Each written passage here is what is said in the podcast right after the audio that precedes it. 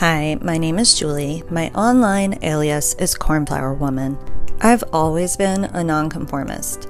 Not for the sake of intentionally not conforming, but because no matter how hard I try to fit in, my compulsion for freedom and independence always overpowers my desire for acceptance through assimilation.